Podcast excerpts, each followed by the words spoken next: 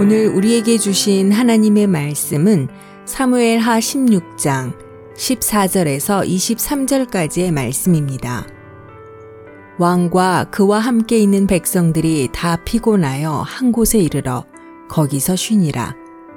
압살롬과 모든 이스라엘 백성들이 예루살렘에 이르고 아히도벨도 그와 함께 이른지라.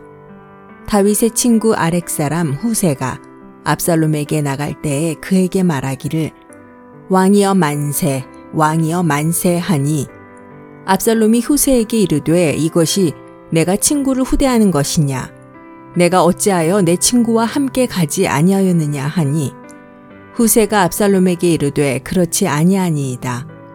내가 여호와와 이 백성 모든 이스라엘의 택한 자에게 속하여 그와 함께 있을 것이니이다.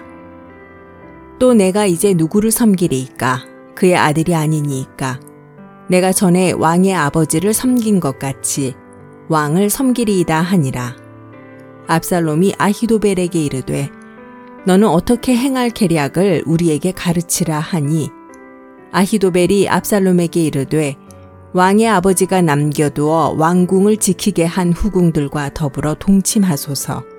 그리하면 왕께서 왕의 아버지가 미워하는 바 됨을 온 이스라엘이 들으리니 왕과 함께 있는 모든 사람의 힘이 더욱 강하여지리이다 하니라. 이에 사람들이 압살롬을 위하여 옥상에 장막을 치니 압살롬이 온 이스라엘의 무리의 눈앞에서 그 아버지의 후궁들과 더불어 동침하니라. 그때 아히도벨이 베푸는 계략은 사람이 하나님께 물어서 받은 말씀과 같은 것이라. 아히도벨의 모든 계략은 다윗에게나 압살롬에게나 그와 같이 여겨졌더라. 아멘.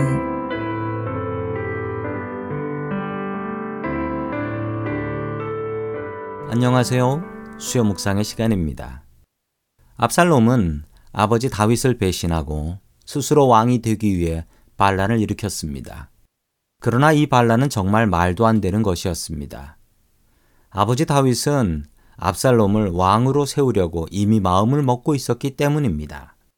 아버지와 아들이 대화가 없었던 것이지요. 정말 슬픈 대화 없는 가정의 비극이었습니다. 압살롬은 4년 동안 반란을 준비했습니다. 그러나 반란 이후 압살롬은 이 반란을 어떻게 이어갈지 자세한 계획은 없었습니다. 그랬던 압살롬 앞에 아주 귀한 사람 하나가 나타나게 되는데 그의 이름은 바로 아히도벨이었습니다. 23절에 보면 아히도벨이 어떤 사람이었는지를 잘 설명하고 있습니다. 다윗이나 압살롬은 이 아히도벨의 말을 하나님의 말씀처럼 믿고 따랐다라고 합니다.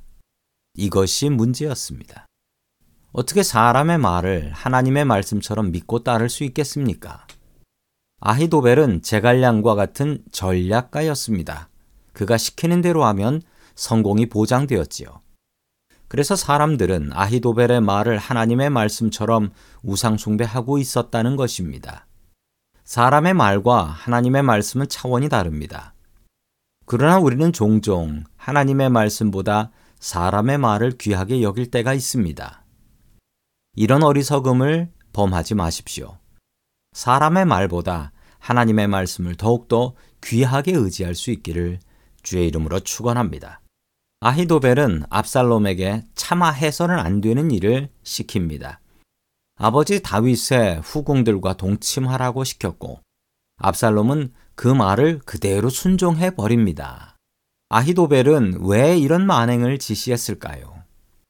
아히도벨의 손녀딸이 바로 다윗의 아내인 바세바입니다. 아히도벨은 바세바의 복수를 하고 있는 것입니다. 자신의 집안을 욕보이고 물먹인 다윗에게 통쾌한 복수를 하고 있는 것이었죠. 손녀 사위를 죽이고 손녀딸을 뺏어간 다윗을 향한 처절한 복수를 벌이고 있는 것이었습니다. 죄가 이렇게 무섭습니다. 다윗이 죄를 저지르고 하나님 앞에 회개하고 벌도 받고 용서도 받았습니다. 그러나 도대체 이 죄는 죽지도 않고 홀로 살아서 복수를 벌이고 있는 것입니다. 죄의 생명력은 대단합니다. 오늘 하루도 죄의 유혹을 멀리 하십시오. 그리고 주님을 의지하는 하루가 될 수 있기를 주의 이름으로 간절히 축원합니다.